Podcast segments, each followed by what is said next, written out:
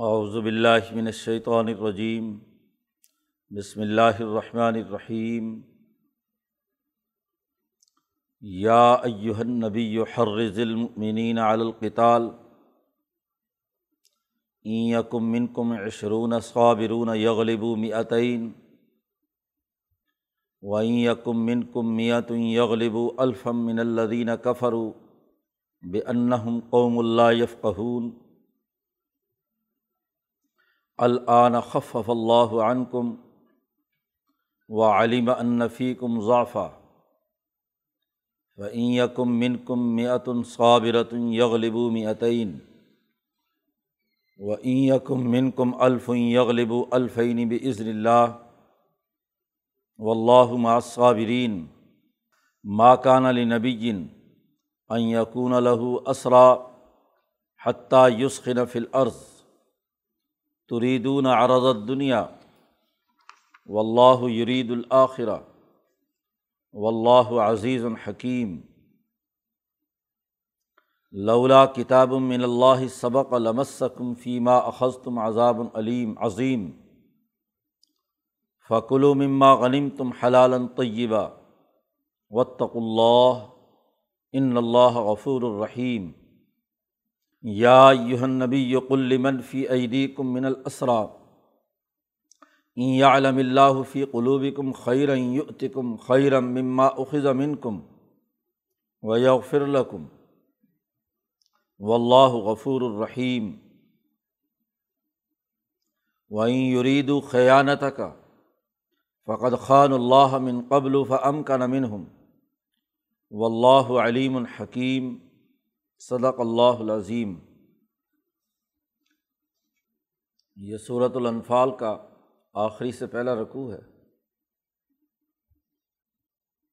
مسلمانوں کی جماعت کے داخلی نظم کو مضبوط بنانے کے لیے جو اصول بیان کیے جا رہے ہیں، ان میں گیارہ اصول پیچھے زیر بحث آ چکے ہیں کہ مسلمانوں کو کیا کیا کام کر رہے ہیں۔ ایک ایسی جماعت جو پورے دین کو دنیا میں غالب کرنے اور فتنے کے خاتمے، بد امنی کا نظام ختم کرنے کے لیے میدان عمل میں اس کے لیے بارہواں اصول یہ بیان کیا گیا ہے۔ نبی اکرم صلی اللہ علیہ وسلم کو یہ حکم دیا گیا ہے کہ وہ مسلمانوں کو جہاد اور کتال پر ابھاریں۔ اپنی اجتماعی طاقت اور قوت، عسکری طاقت و قوت اتنی مضبوط بنائیں کہ تمہاری تھوڑی تعداد بھی دشمن کا مقابلہ کر سکے۔ ایسی سمجھ بوجھ والے افراد تیار کیے جائیں جو حکمت عملی سے اپنے سے دس گنا بڑی طاقت کا مقابلہ کر سکیں۔ یہ اصول اور ضابطہ یہاں سب سے پہلے بیان کیا گیا ہے اس رقوع کے آغاز میں۔ آپ صلی اللہ علیہ وسلم کو حکم دیا گیا، یا یوہن نبی ہر رضلمنین القتال۔ اے نبی، آپ مسلمانوں کو شوق دلائیں، ابھاریں القتال لڑائی پر۔ فتنہ اور فساد کے خاتمے کے لیے اور اللہ کے دین کو دنیا میں غالب کرنے کے لیے۔ پیچھے ذکر کیا گیا تھا۔ کہ اس وقت تک کتال کرو حتیٰ تکون فتنہ و یقون دین و اللہ دین اللہ کے لیے ہو جائے اور انسانیت میں سے فتنہ، فساد، بد امنی، ظلم اور نا انصافی کا نظام ختم ہو جائے۔ تو مسلمانوں کو جہاد پر ابھارنا ہے۔ اس مقصد کے لیے تو اس کے ذریعے سے سوسائٹی میں سے بد امنی کا نظام ختم ہو۔ فتنہ اور فساد کا خاتمہ ہو۔ تو بارہواں اصول یہ بیان کیا گیا کہ اے نبی صلی اللہ علیہ و سلم مسلمانوں کو شوق دلائیے، ابھاریے پتال پر۔ کم من کم عشرون صابرون۔ اگر تم میں سے بیس لوگ ایسے ہوں جو صبر و استقامت والے ہیں، سمجھدار جنگی حکمت عملی کا فہم اور شعور رکھنے والے۔ یہ بات اس سے واضح ہو رہی ہے کہ آگے جن کا مقابلہ کرنے کا ذکر ہے، وہاں قرآن نے کہا بے ان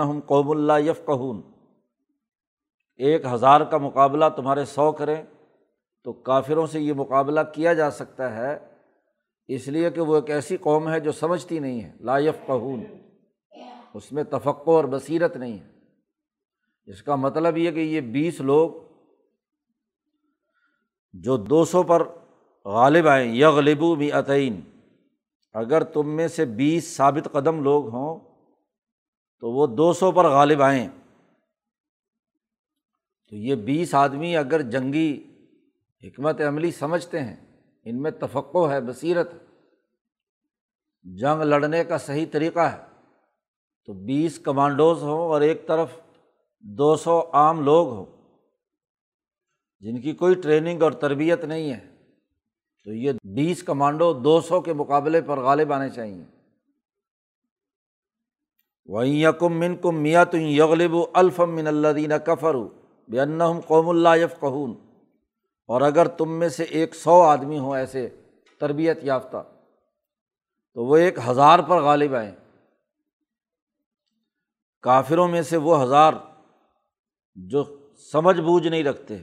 بے ان قوم اللہ یف قہون اس لیے کہ وہ لوگ ٹریننگ والے نہیں ہیں، تربیت یافتہ نہیں ہے یعنی جب مقابلہ ایسا ہو جہاں بیس تمہارے افراد، سو تمہارے افراد ایسے تربیت یافتہ، سمجھدار، ثابت قدم، بہادر دلیر اپنے مقاصد و اہداف کے لیے جان قربان کرنے والے، موت قبول کرنے والے لوگ۔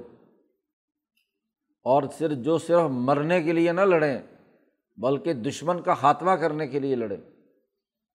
اور ایک طرف ایک ہزار ہو، اگر تمہارے سو ہیں، گویا کہ دس گنا بڑی طاقت۔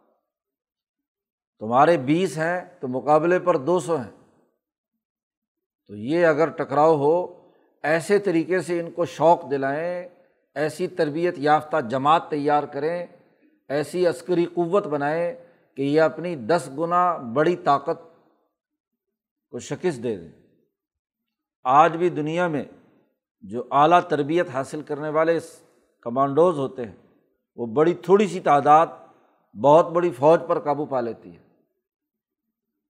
بہت غیر تربیت یافتہ لوگوں کے اوپر اپنا حکمرانی کرتی ہے، سیاسی نظام چلاتی ہے، اس پورے سسٹم کو کنٹرول کرتی ہے۔ آج دنیا میں بڑی تھوڑی سی قوتیں ہوتی ہیں۔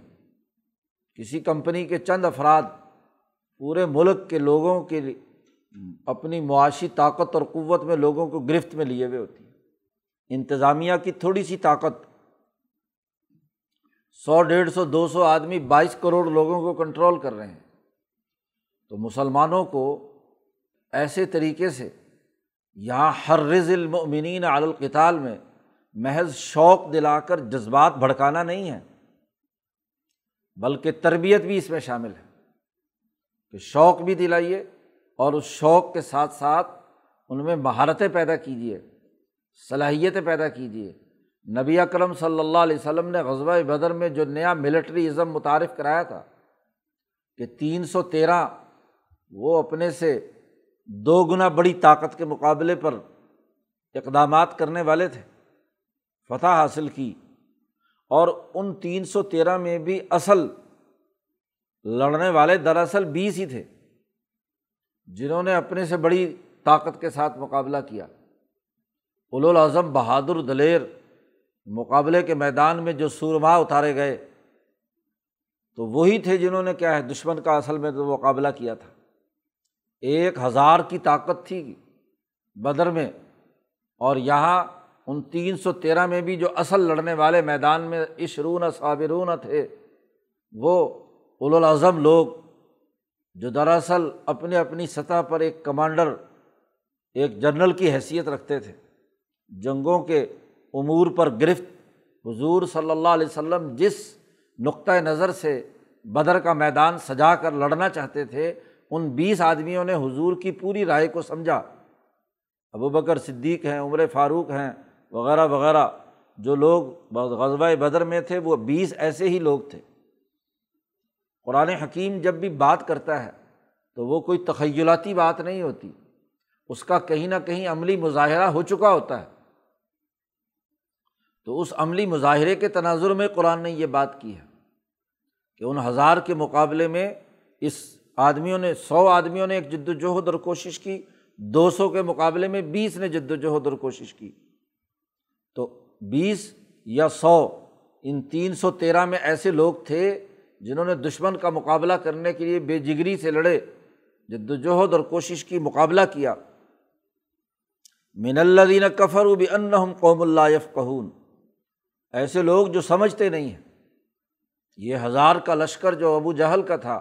یہ یہ ہجومی جنگ کا عادی تھا۔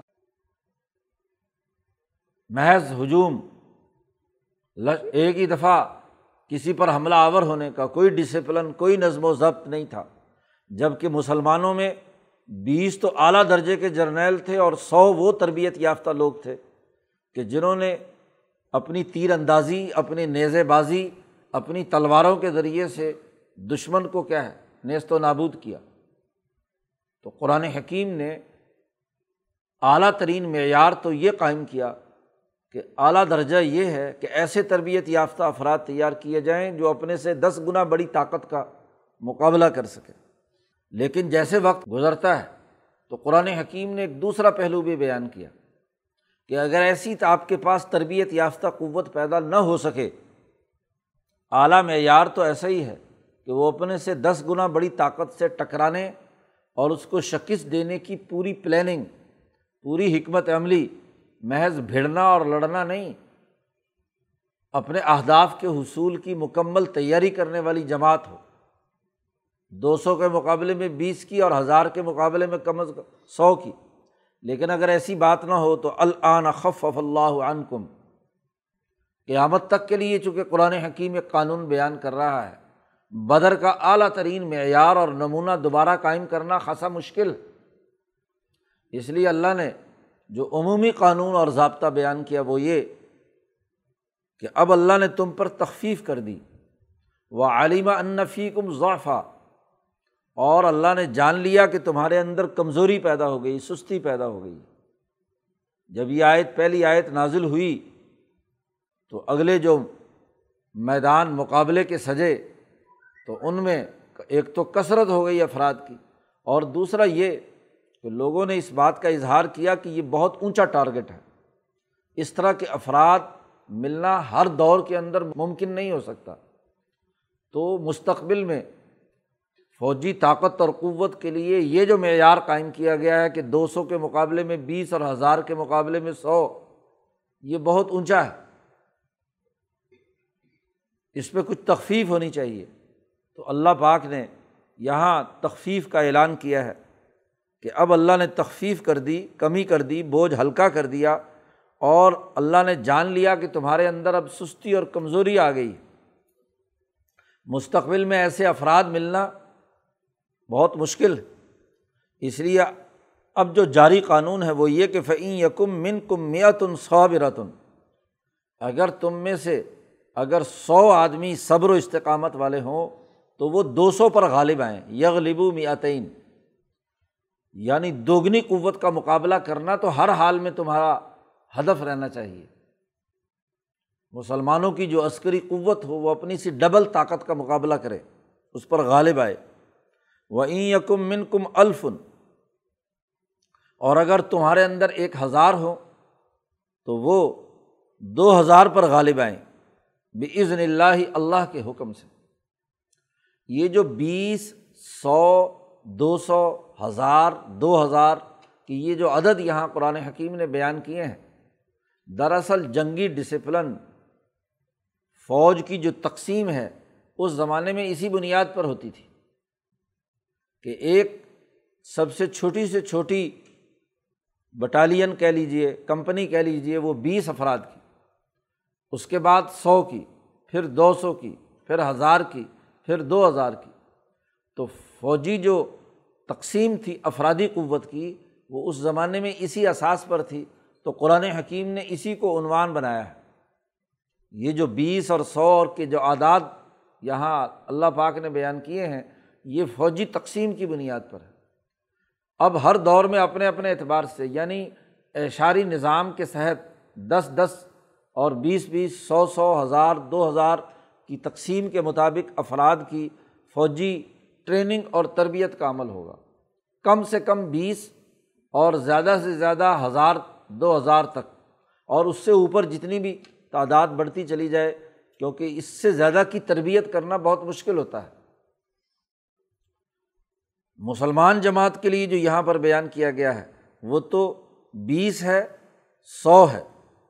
اور دو نقطۂ نظر سے ان کی تربیت دو طرح کی تقسیم ان کے لیے بیان کی ہے کہ وہ تعلیم و تربیت کر کے دشمن کے مقابلے میں غالب آئیں تو غلبے کی نیت سے ٹریننگ اور تربیت کا عمل ہے۔ و اللہ معصابرین اللہ تعالیٰ صبر و استقامت کرنے والوں کے ساتھ جو جماؤ کے ساتھ، ثابت قدمی کے ساتھ، فہم و بصیرت اور تفقع کے ساتھ۔ تفقع اور بصیرت سے مراد وہ ٹیکنیکس ہیں جن کے ذریعے سے دشمن پر غالب آیا جاتا ہے۔ وہ جنگی حکمت عملی اور پلاننگ ہے، جس کے ذریعے سے دشمن کا مقابلہ کیا جاتا ہے۔ تو یہ تربیت یافتہ ثابت قدم جو جماعت ہے، وہ غالب آئے گی اپنے سے دوگنی بڑی طاقت پر۔ غزوہ بدر کے تناظر میں افراد کی تعلیم و تربیت اور جہاد اور کتال پر ابھارنے کا جو شوق دلایا گیا، اسی کے ساتھ ساتھ ایک اور قانون بھی بیان کر دیا کہ دشمن پر جب آپ غالب آئیں اور وہاں قیدیوں کو آپ اپنی گرفت میں لاتے ہیں، ظاہر جنگ میں کتال ہوتا ہے۔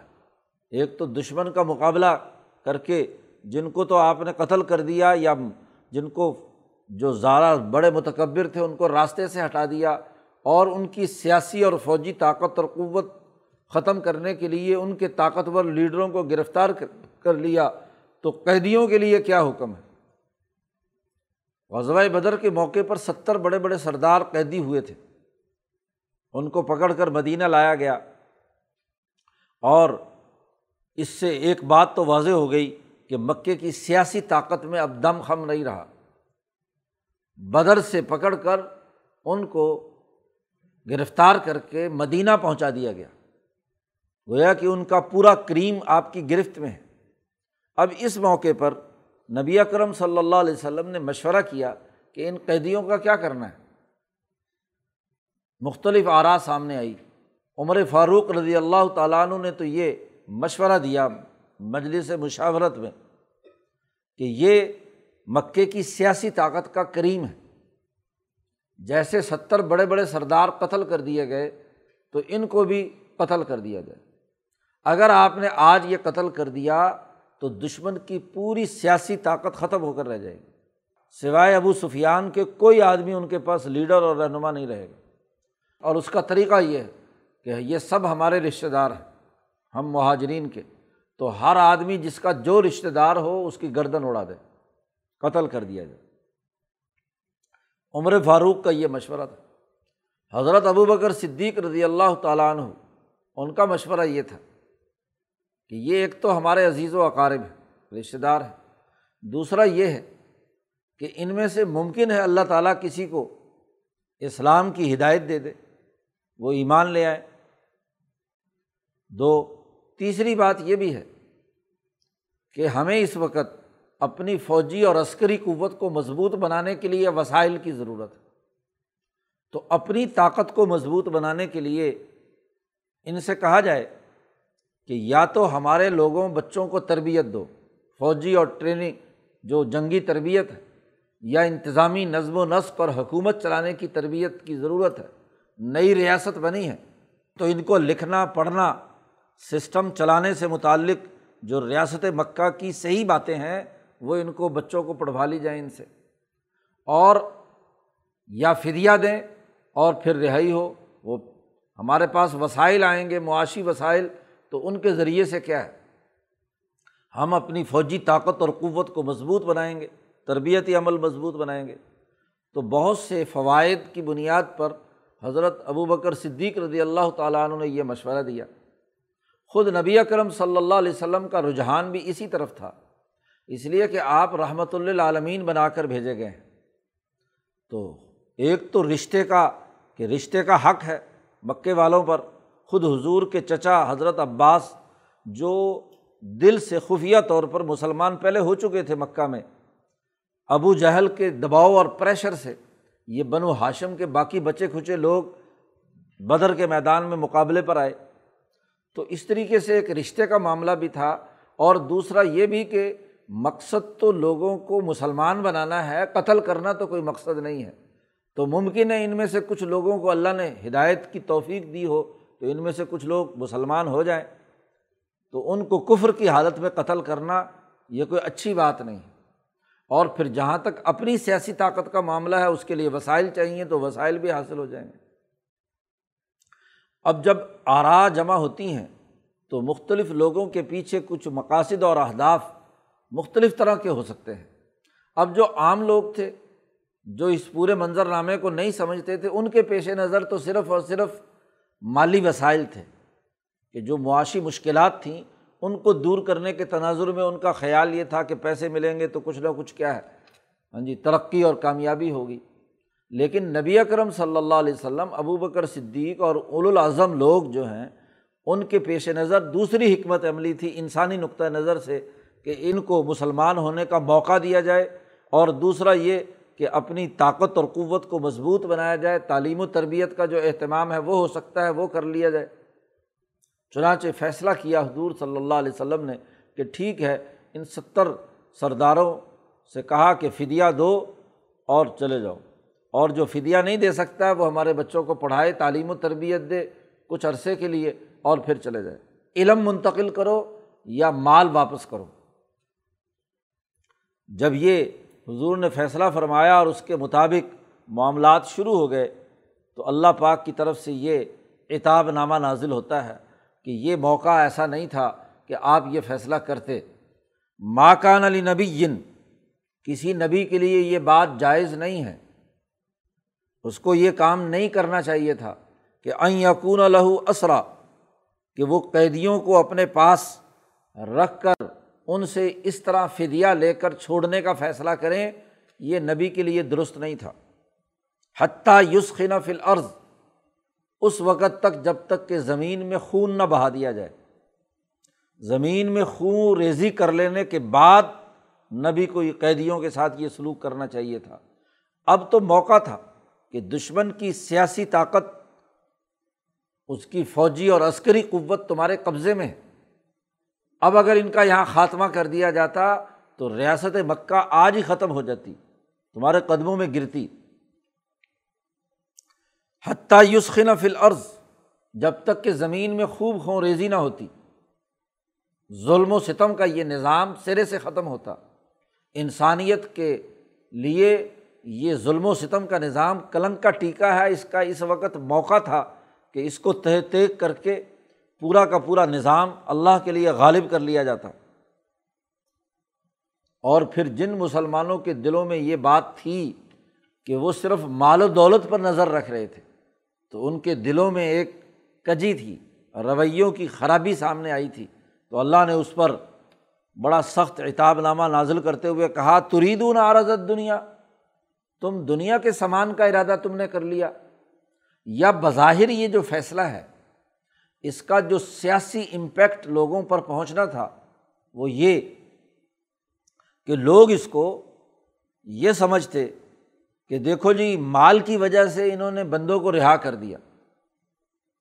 جنگی اصول پر یہ کام دشمن کے کمانڈوز کو چھوڑ دینا، دشمن کے سرداروں کو رہا کر دینا، جنگی نقطۂ نظر سے، سیاسی نقطۂ نظر سے اس کا تأثر لوگوں پر غلط پڑتا ہے۔ کہ جی مال لے لیا، مال کے بدلے میں بندوں کو رہا کر دیا۔ تو ظاہری شکل ایسی تھی۔ اس لیے اللہ نے کہا ترید نارزت دنیا تم دنیا کے سامان کا تم نے ارادہ کر لیا اور دشمن کی جو سیاسی طاقت ہے وہ ختم نہیں کی۔ حالانکہ و اللہ یرید، اللہ تعالیٰ کا ارادہ تو آخرت کا تھا۔ وہ مستقبل میں جو اس کے نتائج نکلنے ہیں۔ اللہ کے پیش نظر تو وہ تھے۔ و اللہ عزیز الحکیم اللہ تعالیٰ زبردست ہے، حکمت والا ہے، ہونا تو یہ چاہیے تھا کہ مستقبل کو سامنے رکھ کر تم فیصلہ کرتے۔ حالانکہ یہ بات واضح تھی کہ آج تم نے اگر ان کے ستر رہا کیے ہیں، تو ان کی وجہ سے تمہارے ستر اگلی لڑائی کے اندر ضرور شہید ہوں گے۔ کیونکہ تم نے ان کے ستر رہا کیے۔ اگر یہ یہاں پہ قتل کر دیے جاتے، تو آئندہ ان کو جرت نہ ہوتی عہد کے موقع پر ہم مدینہ پر حملہ آور ہونے کی، مقابلہ کرنے کی ان میں سکت ختم ہو جاتی۔ پورا روب اور پورا دبدبا پورے حجاز پر دشمن کے مقابلے میں قائم ہو جاتا۔ تو اللہ کا اصل ارادہ تو یہ تھا کہ ان تمام کا خاتمہ کیا جاتا۔ مستقبل پر اللہ کا کی نظر تھی، اس کا ارادہ تھا۔ وہ اللہ عزیز الحکیم زبردست حکمت والا ہے۔ لیکن تم نے یہ کام کر لیا ہے۔ تم نے اپنے فیصلے سے یہ سب کچھ کر لیا۔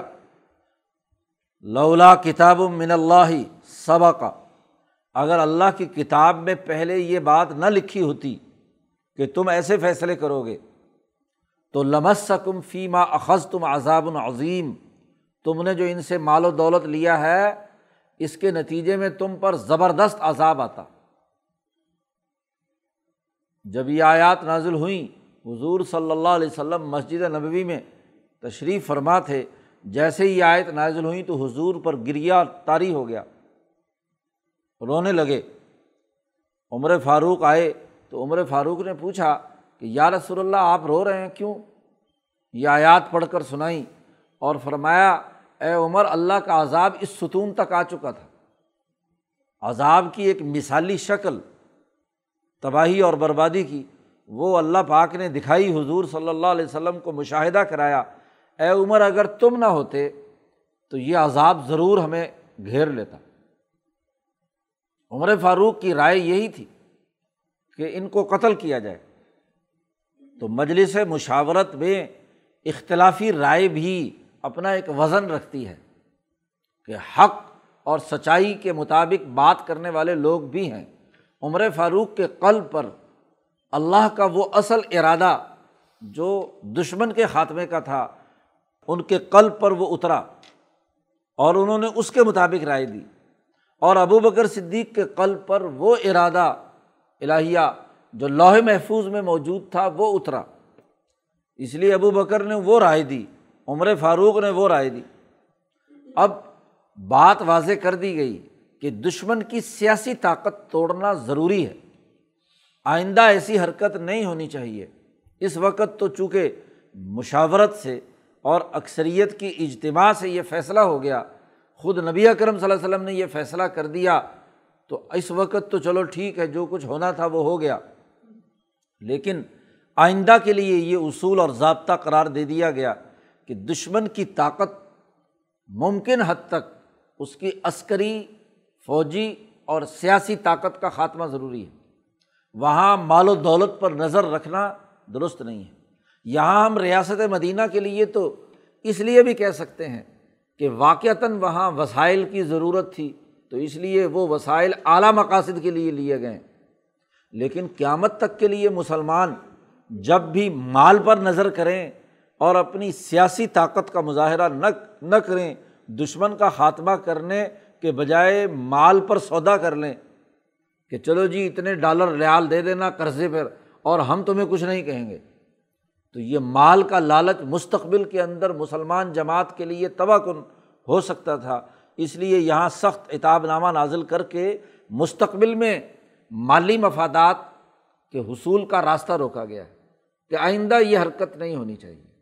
اس وقت تو جو کچھ اجتہادی رائے سامنے آئی اور اس کے مطابق فیصلہ ہو گیا تو یہاں تو مخلصین کی اعلیٰ ترین جماعت موجود تھی، ان وسائل کا بیجا استعمال نہیں کیا گیا، انہیں اپنی صحیح جگہ پر خرچ کر کے ریاست کی طاقت اور قوت بنائی گئی۔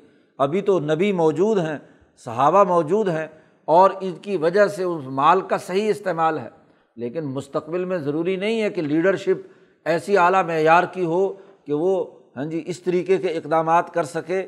مالی وسائل کا درست استعمال کر سکے، وہ مال کے لالچ میں سیاسی طور پر غلامی قبول کر لے، وہ مال کے لالچ کے اندر ہاں جی دشمن کے مقابلے میں اپنی طاقت اور قوت کا اظہار نہ کرے، تو مستقبل کا راستہ روک کر کہہ دیا گیا کہ آئندہ یہ حرکت نہیں ہوگی۔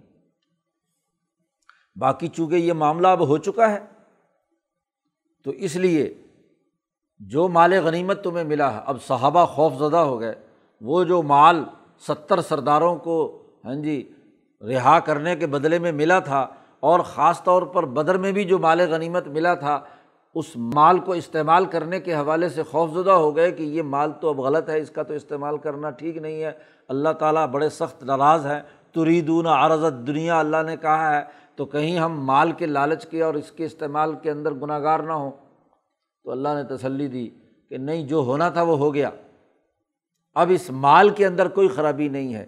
اس لیے فکلو مما غنیم تم حلال طیباً۔ کھاؤ جو تمہیں مال غنیمت ملا ہے، یہ حلال بھی ہے اور پاکیزہ بھی ہے۔ اس میں کسی قسم کی کوئی ہاں جی خرابی موجود نہیں ہے۔ کیونکہ اگر بندے بھی رہا ہو گئے، مال بھی آ گیا اور مال کو استعمال نہ کریں، تو پھر اب ہاں جی دو دو طرفہ نقصان ہے۔ اس لیے کہا گیا کہ جو ہونا تھا وہ ہو گیا۔ اب مال غنیمت کے اندر کسی قسم کا شک و شبہ اور وہم مت کرو۔ حلالً طیباً، یہ حلال بھی ہے، طیب بھی ہے، اسے استعمال میں لاؤ۔ تو دراصل مقصد صرف مال سے روکنا نہیں ہے، مال کے غلط استعمال سے روکنا ہے۔ کوئی بھی چیز جو ہے، اس کا غلط استعمال ہو تو یہ خرابی کا باعث ہوتا ہے۔ اس لیے کہا یہ حلال طیب ہے اور اسے استعمال کرو، لیکن وطق اللہ۔ اللہ سے ڈرتے رہو۔ عدل و انصاف کے ساتھ، عدل و مساوات کے ساتھ، انسانی حقوق کی ادائیگی کے ساتھ یہ کام کرو۔ ان اللہ غفور الرحیم۔ جو غلطیاں ہو چکی ہیں، غلطیوں سے ہی جماعتیں سیکھتی ہیں۔ فیصلے کرنے سے، فیصلہ سازی سے ہی صحیح، درست راستے تک پہنچتی ہیں۔ اس لیے جو غلطیاں ہو چکی ہیں، ان کو اللہ پاک معاف کرتا ہے۔ بے شک اللہ پاک معاف کرنے والا ہے، رحم کرنے والا ہے۔ اب ایک طرف تو یہ معاملہ تھا ان قیدیوں کے بارے میں۔ ابھی ان قیدیوں کے حوالے سے بات آگے چل رہی ہے۔ دوسری طرف ان قیدیوں میں کچھ لوگ ایسے بھی تھے جو دل سے مسلمان ہو چکے تھے۔ ظاہری طور پر ہاں جی وہاں رہنے کی وجہ سے ابو جہل کے ساتھ بدر میں آ گئے، جیسے حضرت عباس رضی اللہ تعالیٰ عنہ تھے۔ پھر قیدیوں کے بارے میں بھی کہہ دیا گیا۔ قیدیوں سے کہا جا رہا ہے کل یا یوہن نبی یو کل اے نبی ان سے کہہ دیجیے لمن فی عیدی کم من الاسرا، تمہارے قبضے میں جو قیدی ہیں، ان قیدیوں سے کہہ دیجیے کہ این عالم اللہ فی قلوبی کم خیرن جو فیصلہ آپ نے کرنا تھا وہ تو کر دیا۔ ٹھیک ہے، یہ فدیہ دیں، بچوں کو پڑھائیں اور چلے جائیں۔ لیکن اسی کے ساتھ ساتھ قیدیوں کو دعوت بھی دی جا رہی ہے کہ ان قیدیوں سے کہہ دیجیے کہ این عالم اللہ فی قلوبی کم خیرن اگر اللہ نے جان لیا تمہارے دلوں میں بھلائی، کوئی خیر کا پہلو تمہارے دلوں میں ہے، آئندہ مستقبل میں تمہارے کردار سے پتہ چلے گا کہ تمہارے دل میں کوئی خیر کا پہلو ہے، تو یو کم خیرم مما اخذ من کم و یغفر تم سے جو آج فدیہ لیا گیا ہے۔ کیونکہ ظاہری طور پر تم نے اسلام کا اعلان نہیں کیا، اس لیے جو ہے نا، آج تم سے مال لیا گیا ہے۔ کچھ مسلمان ایسے ہیں یا مستقبل میں بھی مسلمان ہوں، آئندہ اللہ پاک جان بھی لے، تو پھر یو تکم خیرن، تمہیں واپس لوٹا دیا جائے گا جو تم سے مال لیا گیا ہے۔ جو تم سے یہ فدیہ وصول کیا گیا ہے، اگر آئندہ تمہارا چال چلن درست رہا، اللہ نے تمہارے دلوں میں خیر کا پہلو پایا، ان ستر میں سے جو لوگ مسلمان ہو گئے آئندہ چل کر، تو تمہارا جو لیا ہوا مال غنیمت کا حصہ ہے، وہ تمہیں واپس کر دیا جائے گا۔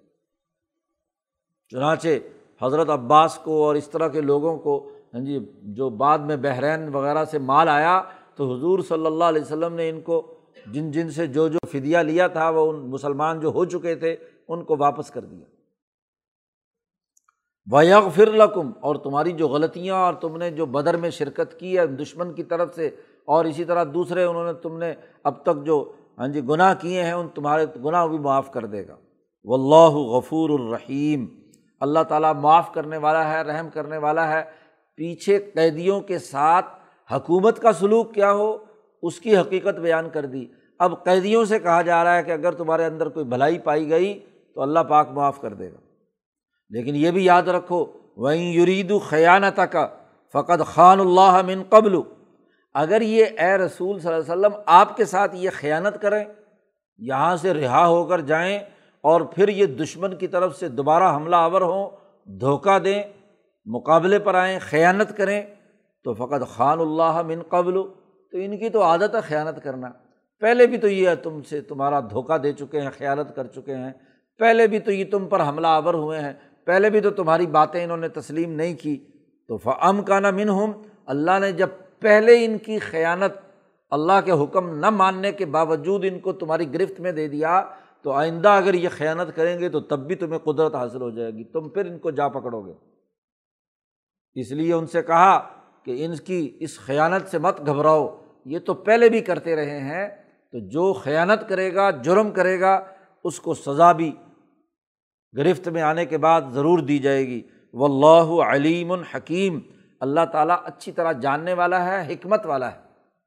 اس لیے اب یہ معاملہ طے پا گیا تو یا تو فدیہ دے کر جائیں اور یا ہمارے بچوں کی تعلیم و تربیت کرنے کے بعد پھر یہاں سے چلے جائیں۔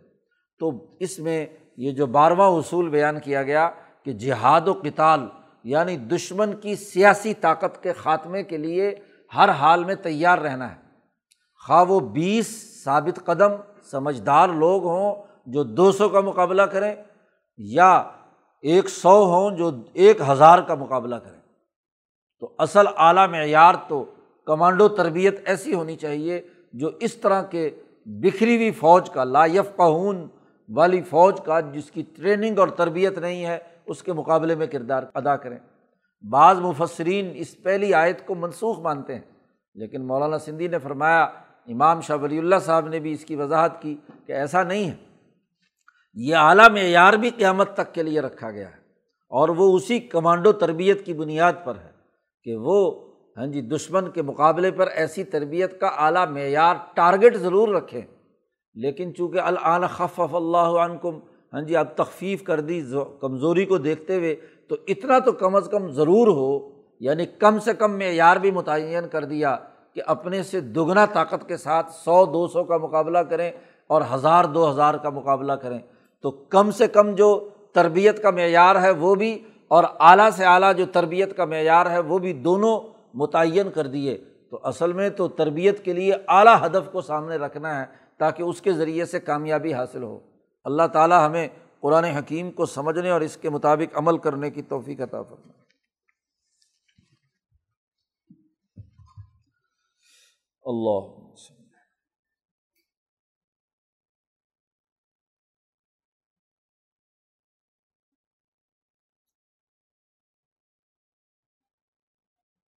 اجمعین